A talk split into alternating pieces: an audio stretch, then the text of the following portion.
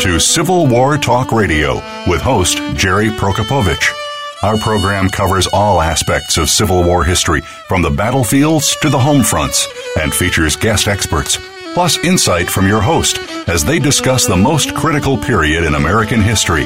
Now, here is your host, Jerry Prokopowicz. This is Jerry Prokopowicz with Civil War Talk Radio.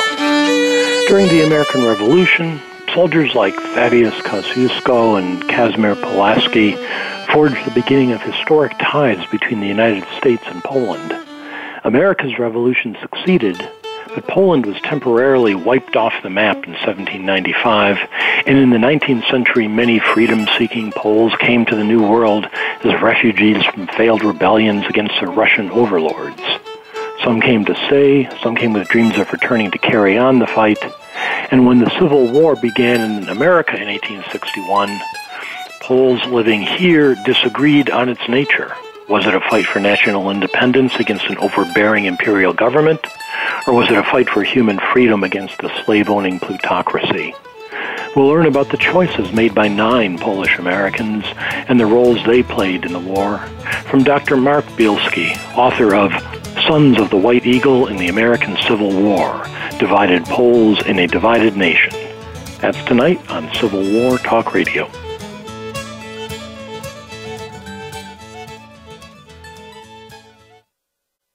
Streaming live. The leader in Internet talk radio. VoiceAmerica.com. Now you can take your favorite Voice America radio program with you anywhere. Sign up for our mobile app if you have an iPhone, Android, or Blackberry. The Voice America Interactive Radio Player, powered by Aircast, gives you the freedom to listen to any of our programs anywhere, live and on demand. No registration is required. Listen to your favorite Voice America hosts and discover new ones. Download the Voice America mobile app for iPhone, Android, or Blackberry, powered by Aircast. Visit the Apple iTunes App Store, Blackberry App World, or Android Market. The Internet's number one talk station. Number one talk station. VoiceAmerica.com.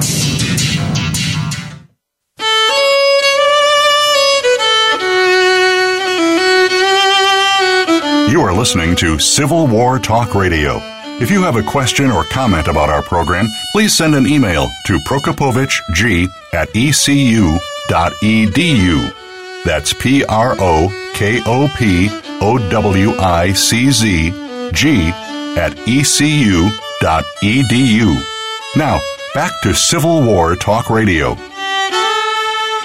And welcome to Civil War Talk Radio. I'm Jerry Prokopowicz, coming to you tonight from the Civil War Talk Radio field headquarters on Oxford Road in Greenville, North Carolina, not on the campus of East Carolina University or speaking for my regular employer or for anyone else, just speaking for myself, as I know our guest will do the same thing.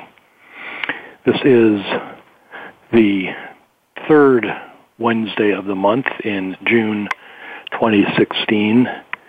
Since we last uh, talked on this show a week ago, we have uh, suffered, sadly, another mass shooting in the United States. So one of the victims was an alumnus of East Carolina University. If there were a flag flying outside of Civil War Talk Radio World headquarters, it would be at half mast. Uh, to put a Civil War gloss on this event, uh, General Sherman wrote to his wife on June 30, 1864, I begin to regard the death and mangling of a couple of thousand men as a small affair, a kind of morning dash. That, that's a quote I've cited elsewhere. I used to sort of wonder about it, but living now in a society that seems helpless to do anything but accept the kind of events we've just suffered, uh, it, it, it's all too applicable. Well, let's move from the 21st century back to the 19th and on to Civil War Talk Radio. Uh, tonight's show is coming to you in traditional telephonic sound because we just had a big electrical storm sweep through the area and it knocked all the internet out here at uh, 205 Oxford Road, and I'm guessing elsewhere up and down the block. And so at the last second, we've improvised the phone system as we used to do back in the early days of, of the program. Uh, if I were at work, I imagine it would still be working there, but uh, but it's interesting to do it from home, and, and even interesting to do it on the phone. Normally, at home, I would use the webcam, just which has a microphone, so you'd hear the sound that way, and my fabulous new computer system that I've mentioned in previous shows, and a pair of Grado headphones, which I love with unearthly enthusiasm. They are really good, inexpensive headphones. But I've discovered that they don't, they're open back headphones. They don't keep the sound in necessarily. And I found this out while testing a new computer to see how loud it would go. I had, I was rocking at full volume and my wife and younger daughter burst into the room to say what was going on because the sound was pouring out into the rest of the house through the open backs of the headphones. I didn't realize that. So now when I do the show, I'm going to have to get closed back headphones. That means another eight to ten months of reading reviews and agonizing over minute differences of things I don't understand. And then finally making a purchase of some sort, which will inevitably be a letdown when it happens. But that's what technology is about, after all. Speaking of letdowns, the ECU Pirates were sadly eliminated at the super regional level in the baseball tournament last weekend, but they did win a super regional game for the first time in school history, so things are looking up there. Things are looking up here at Civil War Talk Radio. Next week we have Christopher Lyle McIlwain Sr., who has written a book on Alabama in the Civil War, correctly titled Civil War Alabama which uh, looks very interesting. Just started looking through it after finishing this week's book and, and anxious to get to that one. That will be our last live show for the 2015-16 season. We'll be taking the summer hiatus, coming back to you in September, maybe even late August, with new shows, and there are all already a lot of new shows lined up. You'll see them over the summer posted on www.impedimentsofwar.org, the Civil War Companion website. That's where you want to go to find out who's going to be on next. You can click on the PayPal button there and donate. You can uh, otherwise feel connected with the Civil War Talk Radio world. You can go to the Facebook page. Lots of ways to stay in touch. And as always, your ideas for new shows, new people to be on the show are welcome. Please feel free to send them. So tonight's show takes us to the question of I'm pulling the book out from underneath Candy the cat, who's helpfully sitting on the keyboard, which is not functioning. Pulling the book out, here it is Sons of the White Eagle in the American Civil War, Divided Poles in a Divided Nation. Uh, the author is Mark F. Bielski. Uh, are you there? And we're checking on the sound. Do we have a microphone open? Uh, yeah, Jerry can. Uh, I'm here. There we go. I, Dzień dobry, pan Bielski. Uh, dobry.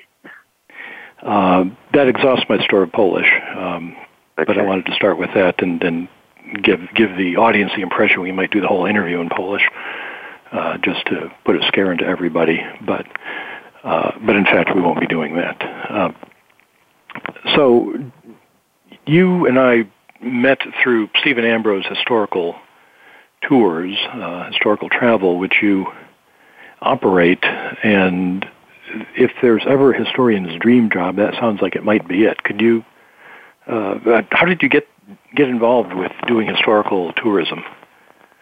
Well, I actually um, I um, had taught at I was a teacher at the International School of Louisiana and I had taught uh, two of Stephen Ambrose's nieces.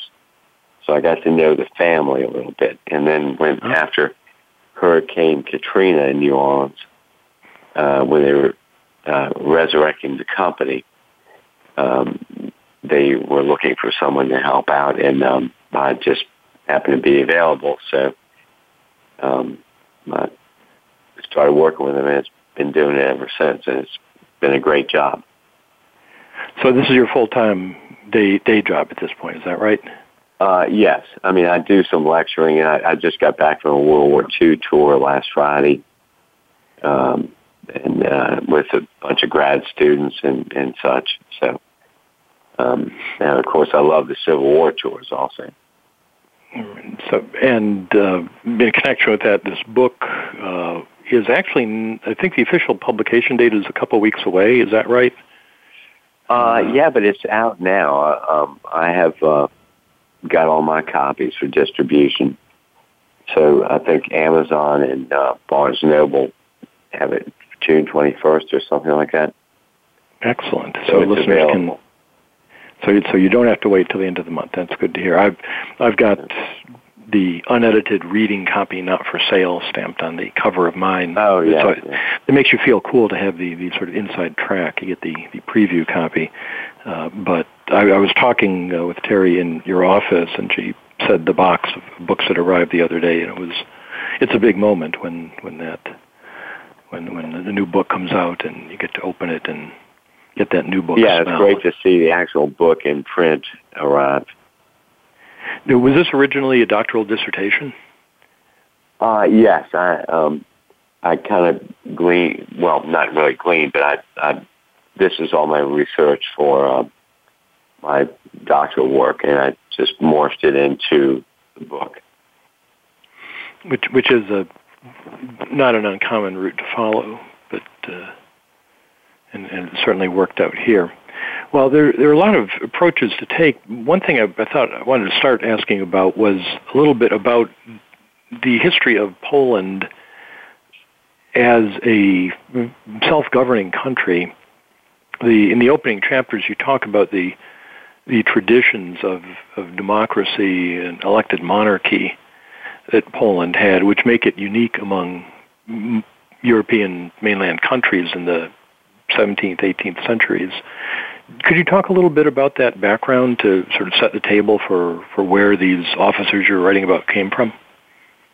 Uh, yeah, the um, I think what what happened with Poland, um, they became very big and very powerful in the um, 16th and 17th centuries. And what their downfall was was maybe uh, too much democratization uh, in that they had this elected monarchy and they had the Szlachta, which is the nobility, was able to elect a king. And they frequently would elect a king who is not Polish, uh, which wasn't always bad, but um, it just having it was almost like the American system or the British for that matter, where there's a lot of discord and somebody gets in there and they're elected and uh, not everybody's happy. Uh, but it when it when they came to the 18th century, the three great powers, Prussia, Russia, and Austria, uh, were their neighbors. And those countries did not want a country that promoted any sort of democracy whatsoever. But that thought fomented in Poland and it stayed with them. And as as they disintegrated, as the country fell apart, uh, it stayed with the people, especially the the, uh, the magnates and the nobility. One interesting thing you mentioned is that the the Polish nobility formed a, a kind of legislature but they had to decide everything unanimously. One person could veto an act of the whole body. Do I have that right? Uh, yeah, the liberum veto uh, in Latin, uh, which means one person could veto uh, a move, uh, an amendment on the floor of the parliament, and it, it was really made things difficult to pass. It was kind of like it was. It would be the equivalent of what we have now with uh, uh, in Congress with um, you know, one congressman having the right. ability to veto a whole bill. Like we have with judicial appointments in the Senate, one one senator can refuse to to exactly. have it go forward, and that that holds it up at least by custom. It doesn't have to be that way, but but we right. we've lived with that. So when the American Revolution breaks out, late 18th century, uh, you've got these European nations, you know, Russia, Prussia, Austria, they're aghast. it's bad enough what Poland has been doing, and now these Americans are going to vote on things. But do you have Polish soldiers interested in fighting for the colonies against Great Britain? And, and this really starts a, a trend. Right, and um, that's what you mentioned, Kosciuszko and Pulaski, and they came over here. And Pulaski, of course, was considered the father of the American cavalry, and Kosciuszko um, um, at West Point, um, they made a mark for themselves, and they were fighting for freedom. Then, following that, the French Revolution. It was just a revolutionary period that moved into the 19th century and carried on, which is what uh, basically I connected the characters I write about in this book. Well, there are nine of those characters, and we're going to take a short break now and come back in just a minute. But I'll be curious to ask uh, about who those nine characters are and, and why why those and not others. And we'll ask that and other questions in just a minute when we come back. Our guest today, Mark F. Bielski, author of Sons of the White Eagle in the American Civil War, Divided Poles in a Divided Nation. I'm Jerry Prokopowicz, and this is Civil War Talk Radio. Streaming live, the leader in Internet Talk Radio, VoiceAmerica.com.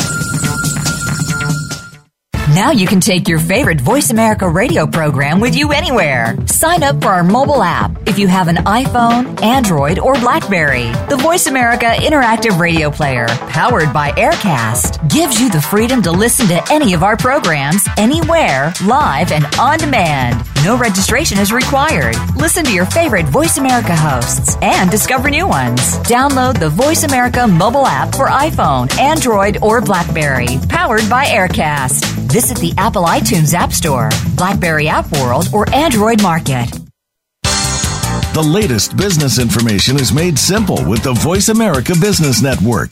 The professionals in the business world bring you live talk radio shows featuring an array of business topics, strategies for building wealth, sales and marketing, stock trading, investing, and business technology. Voice America business hosts are professionals in their fields and bring to the airwaves weekly business discussions that offer up to date information, advice, and education. The Voice America Business Network the bottom line in business talk. Stimulating talk gets those synapses in the brain firing really fast. All the time. The number one internet talk station where your opinion counts. VoiceAmerica.com.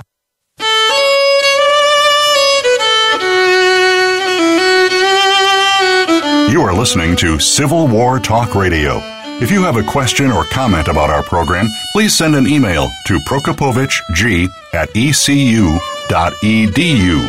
That's P R O K O P O W I C Z G at ecu.edu. Now, back to Civil War Talk Radio. And welcome back to Civil War Talk Radio. I'm Jerry Prokopowicz, talking today with Mark Bielski, author of Sons of the White Eagle in the American Civil War, Divided Poles in a Divided Nation. It's a look at nine men who fought or otherwise served in the governments of the North and the South during the Civil War.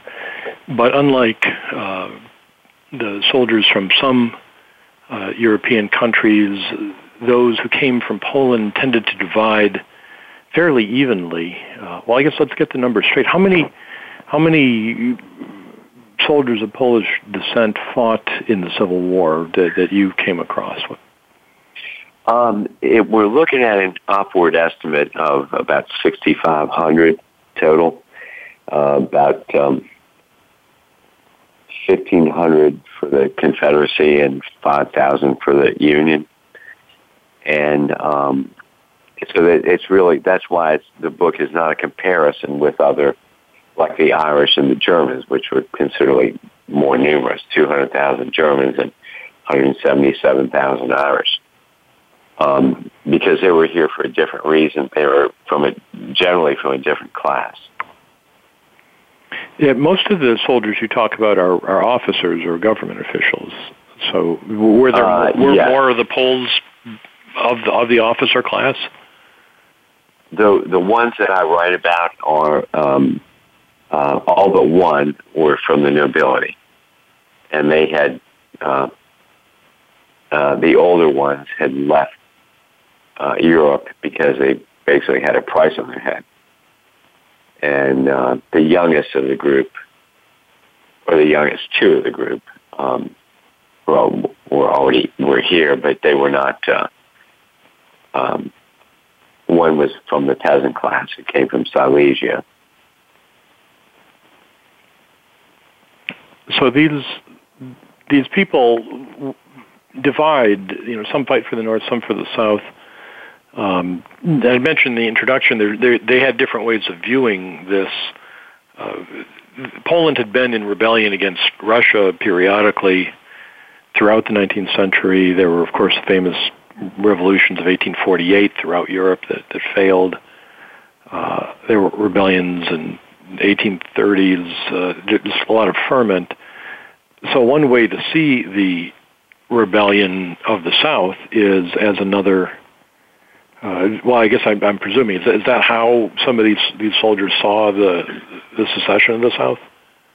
Uh, yeah, I think exactly. They um, the ones that, uh, for example, um, uh, Sulakowski and Ignatius Szymanski um, who fought for the Confederacy, they were they were definitely thinking that um, uh, the South had a right to secede and form their own nation. So they were, I, in in that way, they identified with Poland.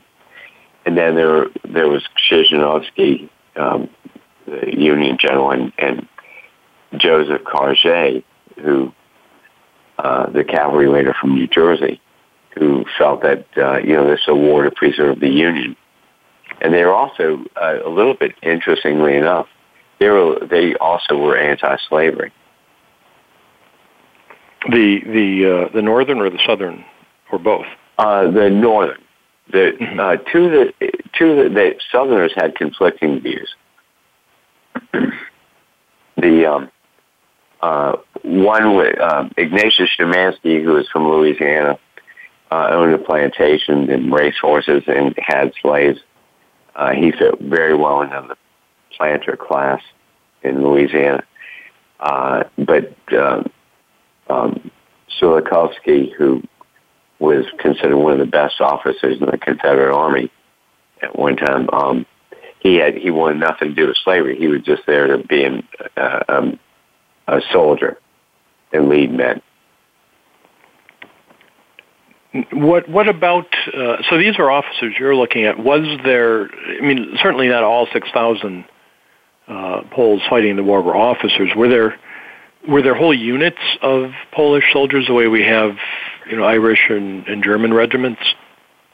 Well, they uh, they did have the Louisiana Polish Brigade, which formed in New Orleans uh, by Gaspard Tochman and then Sulakowski took it over and led them north to Virginia to fight. Um, but there were in that whole brigade there were only there were fewer than a hundred Poles. They called it the Polish Brigade as a kind of a badge of honor because they were fighting for freedom. They identified with the Poles, and in in the north they had the Polish Legion, which uh, was um, Vladimir Krzyżanowski led. Mm-hmm. And um, once again, it was not uh, comprised of uh, entirely of Poles. It was mostly German. They, as you, you probably know, they, they were in the 11th Corps. Um, they were under uh, Schurz and Sigel, and uh, mostly German in that unit. Well, that, that, let's talk about that a minute because that's an interesting story. Uh, you know, most listeners recognize the 11th Corps of the Army of the Potomac as the the the Dutch, uh, the Deutsch, the Germans, and uh, you know their their story of, of unfortunate tactical positioning is, is well known. They were out on the extreme flank at Chancellorsville under General Howard when Stonewall Jackson launched his, his famous flank attack and, and devastated them. And then on the first day at Gettysburg, they they are strung out just north of the town, and uh, once again subjected to flank attacks and pushed back. so there was a lot of uh, prejudice against foreigners in the United States generally, and, and in the uh, the armies of the Union, which then spilled over onto the 11th Corps. So were Poles part of? I, I assume they were caught up in that, that that the Know Nothing movement and other anti-immigrant movements didn't feel any better about Polish immigrants than they did about German ones. Um, you know, it's it's interesting um, because I, in my research, I didn't find any of that nativist attitude toward the Poles. Hmm. Um, you see a lot of it toward the Germans, of course, and the Irish, but maybe it's because the Poles were not so numerous uh, and not and therefore not a threat. Mm-hmm. And uh, I didn't see it, although uh, or Kriz, as his men called him, to the name is tough to pronounce. His uh, appointment as general didn't come because, as they said in Congress, nobody could pronounce his name. I mean, it didn't come for thing. a long time. It, you know, he was promoted to brigadier, and then it, it languished in Congress, and then it it, uh, it expired, and then they finally promoted him again at the end of the war, and it, it, it went through. There's an anecdote about uh, General Schimmelpfennig, also in the 11th Corps, that Lincoln supposedly yeah. looked at the name and said, you know, I don't know anything about him, but his name is worth the brigade, uh, and and signed off on his appointment. But but Krzyżanowski did not get the same benefit uh, of having a difficult name. So, but but uh, so Krzyżanowski initially commanded what was called the Polish Legion. No, was that the 54th New York Regiment? Is, uh, 58th New York. 58th New York. Okay, so they were they become part of his brigade, and, uh, and then they're part of the 11th Corps. So right. so they they run into this. Um, you know, twice in these two battles in '63 at Chancellorsville and Gettysburg, and I, I, I got a message from a, a listener to the show asking about the Germans uh, it, and and how they were regarded, and uh, mentioned. Um, uh, I'm blanking on the name. I think it's uh, uh, Christian Keller's book on, on the the Germans at, at Chancellorsville. It's a, a recent analysis yeah. where he looks at the same nativism issues. So, so the, the, the Poles are caught up in this.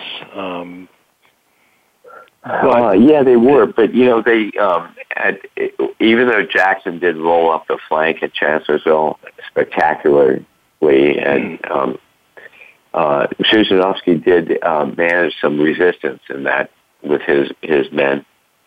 Um, uh, obviously, wasn't successful because it was a complete rout by the end of the evening.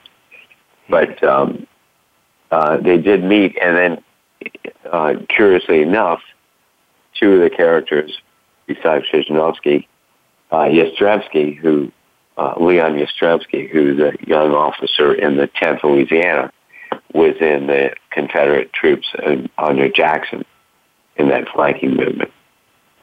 So there are a couple of occasions where they met up, of course not face to face, but um, on the battlefield. That's right. I think Second Manassas, you mentioned the same thing that these right. some of these soldiers, these exiles or refugees or immigrants, as the case may be, end up encountering each other uh, mm-hmm. across the way. So the uh, the the um, 11th Corps did actually resist better in, in the records of those who were in the units uh, like like uh, they they reported that they, you know, did their best and managed to stand and slow the the attack. And the description of an unparalleled rout tends to come from from those who weren't there, but who who held this prejudice against the immigrants in general. What about uh, talk about some of the southern officers that you looked at uh, in their combat experience? Well, um, I think one of the one of my favorite episodes is in um, talking about Colonel uh, Sulakowski, Sulakowski, mm-hmm. who leads the Louisiana Polish Brigade, which later became the Louisiana 14th Infantry, um, up to Virginia with the infamous stop at Grand Junction, Tennessee, uh, where that the Great Riot took place. And um, uh, that was when all the Louisiana soldiers, who later became the Tigers, um, having had an excess of whiskey that they procured along the way, uh, broke into the town and were destroying things and the hotel and stores and raiding and all that. Sulakowski burst on the scene with a couple of pistols, shot one or two of them, had the others arrested and quelled the rebellion, the, the riot. Um, it was written up in all the papers: Memphis, uh, Corinth, Mississippi, Nashville, New Orleans. Uh, but then he got him up to Virginia, and they performed very well. And uh, he was that's just a great scene. person. That, that, yeah, the, the riot in Grand Junction. That, that is a great scene where he, so one man faces down 200 with his force of personality and two pistols. Uh, they, they're all going to listen to him. So Yeah, you I- mentioned newspapers. Oh, go ahead. Go, no, I'm sorry. Go ahead.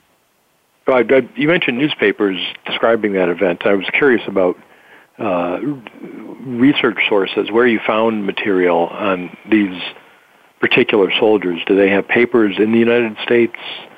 Did you have to translate material or have things translated? How, how did you study this? Well, I did. I did some translations on my own um, from uh, the um, diaries that were written in Polish.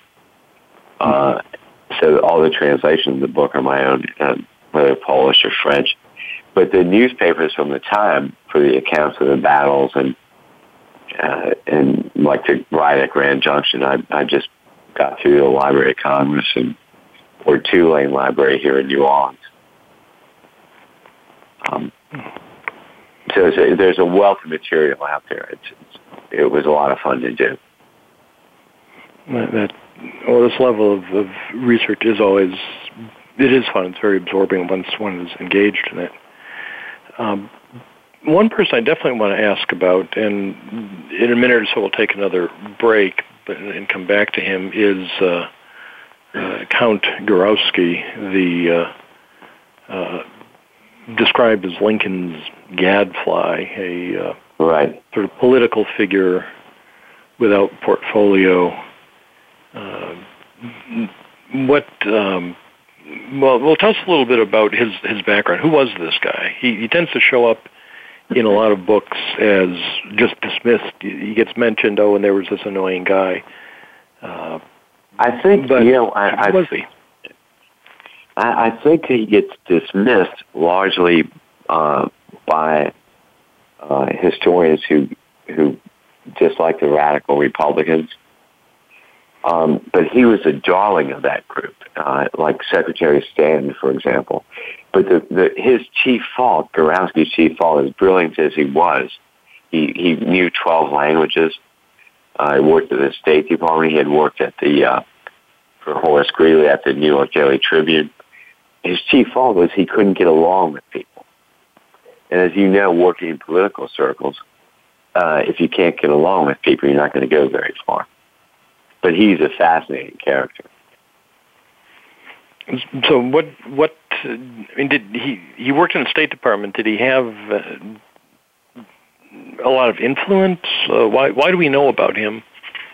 Well, he what he did is he read and translated uh, the news from Europe and documents and kept Secretary Stewart, I'm sorry, Seward, informed as to what was going on in Europe. As you know, the uh, Union, the only ally the Union had, especially in the early years, was uh, uh, Tsarist Russia. So he could read uh, Russian, German, French, uh, all the languages, and kept him informed. He's often referred to as a minor official, Mm-hmm. But if you read his diaries and then you read Seward and, and the letters and all that, he's a pretty influential. And then Lincoln thought of him as uh, the only one who he, he felt could be a physical threat, which I was amazed when I read that. That he he thought Lincoln thought Gurowski might actually attack him or try try to assassinate him. Yes. Uh, yeah. Wow. that, that's an interesting uh, thing to have said about you when you're uh, in, in high Washington circles. Well, we'll take another short break. We'll come back, talk more about Adam Gurowski and other figures in the Civil War effort on both sides. We're talking with Mark Bielski, author of Sons of the White Eagle in the American Civil War, Divided Poles in a Divided Nation. I'm Jerry Prokopowicz, and this is Civil War Talk Radio. Streaming live. The leader in Internet talk radio. VoiceAmerica.com. If you think you've seen online TV before, let us surprise you. VoiceAmerica.tv is online now. The leader in live internet talk radio has done it again. Multiple channels, a state of the art viewing experience, live and on demand programs streaming 24 hours a day. It's exactly what you want, when you want it. VoiceAmerica.tv. From health and wellness to business, sports, and everything in between. Discover our new world. Visit VoiceAmerica.tv now and experience the future of online television. VoiceAmerica.tv. These days, everyone is looking for information on staying young, healthy, and fit. The Voice America Health and Wellness Network is here to help you on your quest to better health and a better you. We talk about everything from diet, fitness, and aging to substance abuse, personal growth, mental health, and much more. Learn from our experts who cover health and wellness from traditional and holistic perspectives. Tune in to the Voice America Health and Wellness Network. Healthy living starts here. Stimulating talk. Gets those synapses in the brain firing really fast. All the time. The number one internet talk station where your opinion counts. VoiceAmerica.com.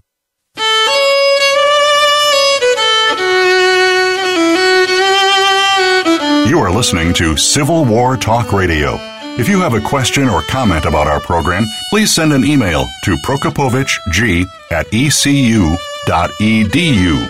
That's P R O K O P O W I C Z G at ecu.edu. Now, back to Civil War Talk Radio. And welcome back to Civil War Talk Radio. I'm Jerry Prokopowicz, talking tonight with Mark Bielski, author of Sons of the White Eagle in the American Civil War, Divided Poles and a Divided Nation. It's a improvisatory night here on Civil War Talk Radio using the old-fashioned landline for the first time in half a dozen years because of a big electrical storm in the Greenville area that knocked out the Skype connection we'd normally use. And there was so much rain that I looked out the window and a six-inch diameter turtle, box turtle, looks like, is walking up the front walk. Never seen anything like that before. So strange things are happening, uh, but hopefully we're we're still online and staying connected and able to do the show. In our last segment, we were talking about the uh, the allegiances of uh, some of the officers north and south uh, from Poland who fought in the war. In particular, uh, Adam Gurowski, Count Gurowski, he was called by uh, uh, many in the union government, uh, a, a, translator, and uh, busybody might be too negative a term. Uh, but the book, the biography of him, has a subtitle "Lincoln's Gadfly," which sums up the opinion many historians have had of him. But Mark, you said he he was somebody who Lincoln actually feared for his life when when dealing with this man. Did, did you see anything? Uh, yeah. In, um, why, I, why would he feel that way? Well, I, I think you know in those days it wasn't uh, you weren't so shielded from the public as as mm-hmm. the president would be now, for example. Um, and uh, so the president could travel in in uh, social circles at uh, soirees, cocktail parties, so to speak, and other guests would be there. And Gurowski was so outspoken, and he al- always had that radical Republican uh, voice and uh, attitude. Um, and he would be so vociferous that Lincoln felt that he was just so out there that he might do something drastic. Right. And he had the ear of Edwin Stanton, the uh, Secretary of War, who was a, actually a friend of his. Um, but the thing with Gurowski is he never could, he, he couldn't get along with people long enough to get anything really done. So he got his opinions out, but not not a huge amount of influence. Now you mentioned Right. something One of- interesting about. Oh, go ahead. Yeah. No, I, I was going to say one of the things that uh, one of his friends wrote about him is that as brilliant as he was. It's a shame that he was uh, that he irritated people so much that that he couldn't be so influential because he had brilliant ideas. Well, that that is, is definitely part of politics. If you can't if you can't get people to listen to your ideas, they're not going to be able to follow them. You mentioned uh, the role of Russia, which is an interesting factor, uh, because Poland and, and Russia, or Polish patriots were opposed to Russia, which had divided up their country and, and were, were seeking an independent Poland. So for many Poles, Russia is the enemy. And you said Russia was, was an ally of the United States, or at least a, a firm supporter of the United States during the Civil War. So that that means if the enemy of my enemy becomes my friend, you have an odd set of uh, of friends going on there. Well, the the uh, the Confederates looked at, at Russia as they equated that to the Union, the United States government, like an imperialistic um, power, Mm-hmm. and um, they identified with the Poles uh, more because they were looking for an independence, like the Confederacy was. So it was easy for Tochman, who was a um, an attorney um, who practiced before the Supreme Court, um, and his other his fellow Poles who sided with the South, to look at the Constitution as you know we're justified in seceding and forming our own country. Um, so, the how would the northern Poles get around that if if they've been if some of them you know were exiled because they've been fighting against Russia and now suddenly Russia's on the same side? What, what Uh, how because they- rationalize they- that? Yeah, they it's it's interesting. That's that's one of the chief uh, points in, in what I write about is because they both have the same views, but the northern the uh, officers who fought for the Union felt that the um, they were working to preserve this country that that they came to as one country, one nation, like they wanted it, just like Poland was in their memories. Um, and that, of course, they didn't like the bondage thing because they, they had abolished serfdom in Poland long before Russia did. Um, so it's it's just interesting that constitutional conflict between these two groups. So they and, and some of them in the north would just have to swallow hard and accept that Russia was was an ally. Uh, now you said some of these soldiers fighting in the United States in, in the American Civil War had in mind that this was just a way to keep keep in shape, as it were, and, and plan to go back and continue to fight against Russia later. Did any of them actually do that? Uh, yeah, actually, uh, Ludwig Żychliński, um, he did. He came. It was almost like a practice exercise. He fought with the uh, uh, Perdue from New York uh, on the Peninsula Campaign and fought all the way up to uh, Chancellorsville. He talks about in his diaries about meeting General Hooker. Um, I'm not sure if he did or didn't, you know, came close or whatever, but uh, he did go back to Poland to continue the fight. And he fought in uh, the group Dzieci Warszawy, which is the children of Warsaw, against the Russians in the 1863 rebellion. So he did go back. So, so for some, this was just the first act. Um, and I think I think there were some Irishmen who who had the same attitude and wanted to come over here for basically practice. Mm-hmm. And, and then later fight the, the, the British for their Irish independence. Yeah. Uh, now, one figure we haven't talked about who I thought was very interesting, uh, uh, Kargé, the, the soldier with the French name. Um, who who was he, and, and talk a little bit about his experience.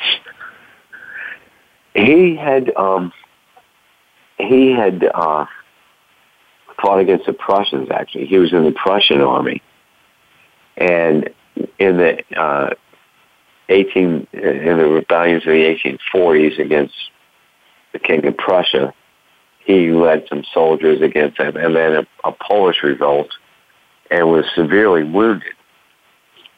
And his family had come, uh, even though he has a somewhat French name, they had been in Poland for I think uh, six or seven generations. Because there are very few French names that begin with a K. Mm-hmm. Uh, but he was a good cavalry officer. He escaped from prison. He, he made his way out, uh, um, basically like a, a Pony Express escape to a port, and uh, made his way to the United States and ended up as a Union cavalry officer with uh, the first and then second New Jersey Cavalry.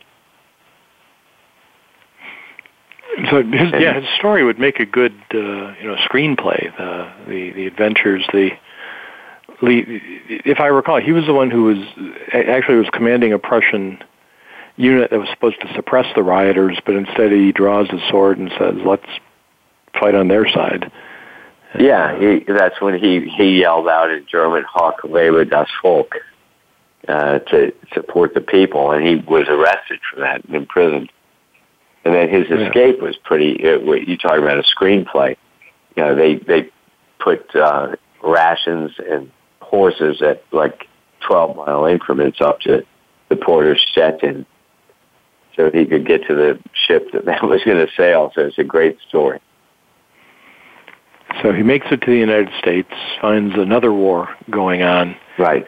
And uh, he fought, uh, you mentioned he was notable for fighting against Nathan Bedford Forrest, uh, the, the wizard yeah, he was, Yeah, he was uh, one of the only ones to ever defeat Forrest in the field. It wasn't a major battle, but at Bolivar, Tennessee.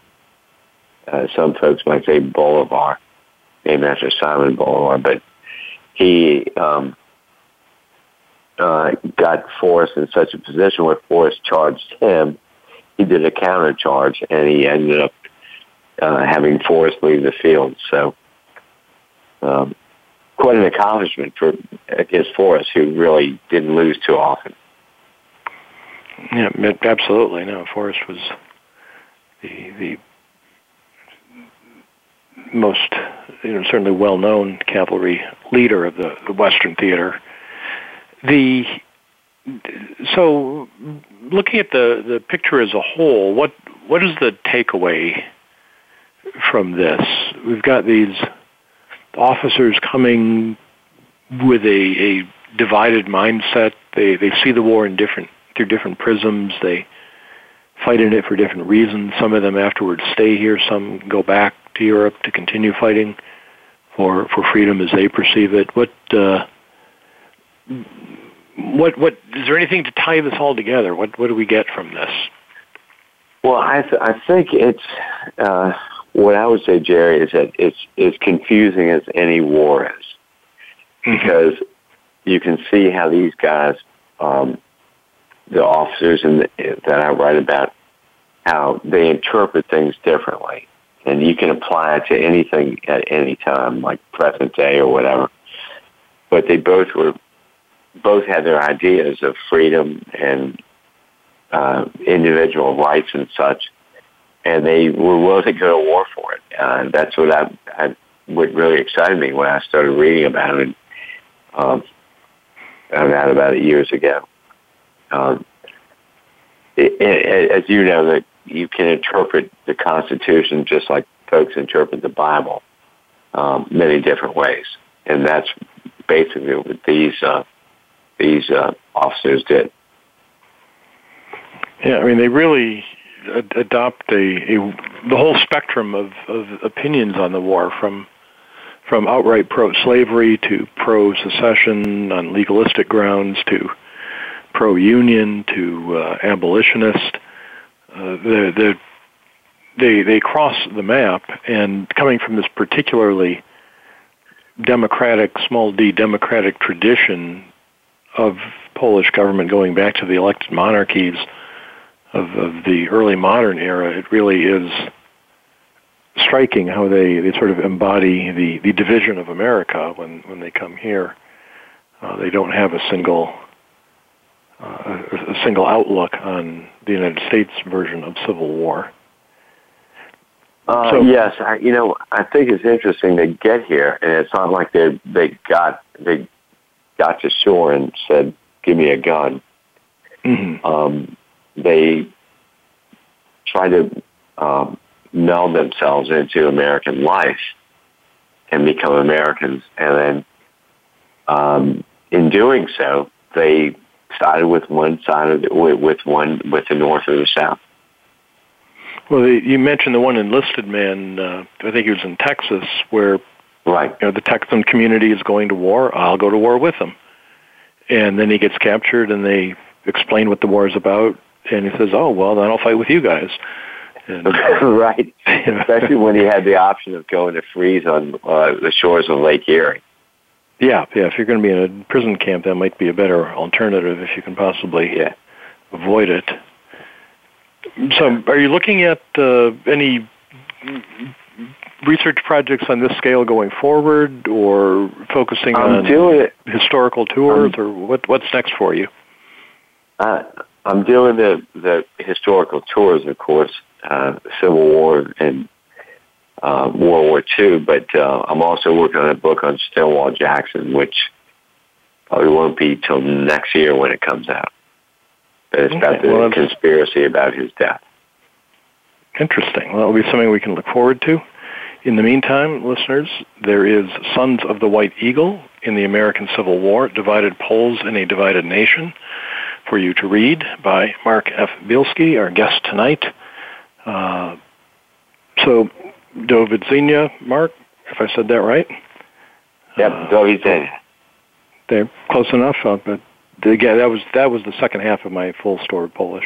and I had to, I had well, that's pretty good. I, when I grew up, I had uh, my parents had friends who spoke Polish uh, regularly at family gatherings. I would hear the words, but uh, I never never learned it, so I had to look them up just for today.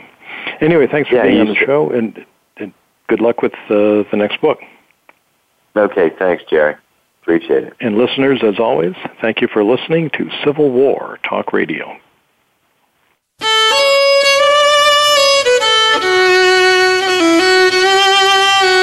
Thank you for embarking on a part of American history this week. Civil War Talk Radio with Jerry Prokopowicz can be heard live every Wednesday at 4 p.m. Pacific Time, 7 p.m. Eastern Time on the Voice America Variety Channel. Have a good week.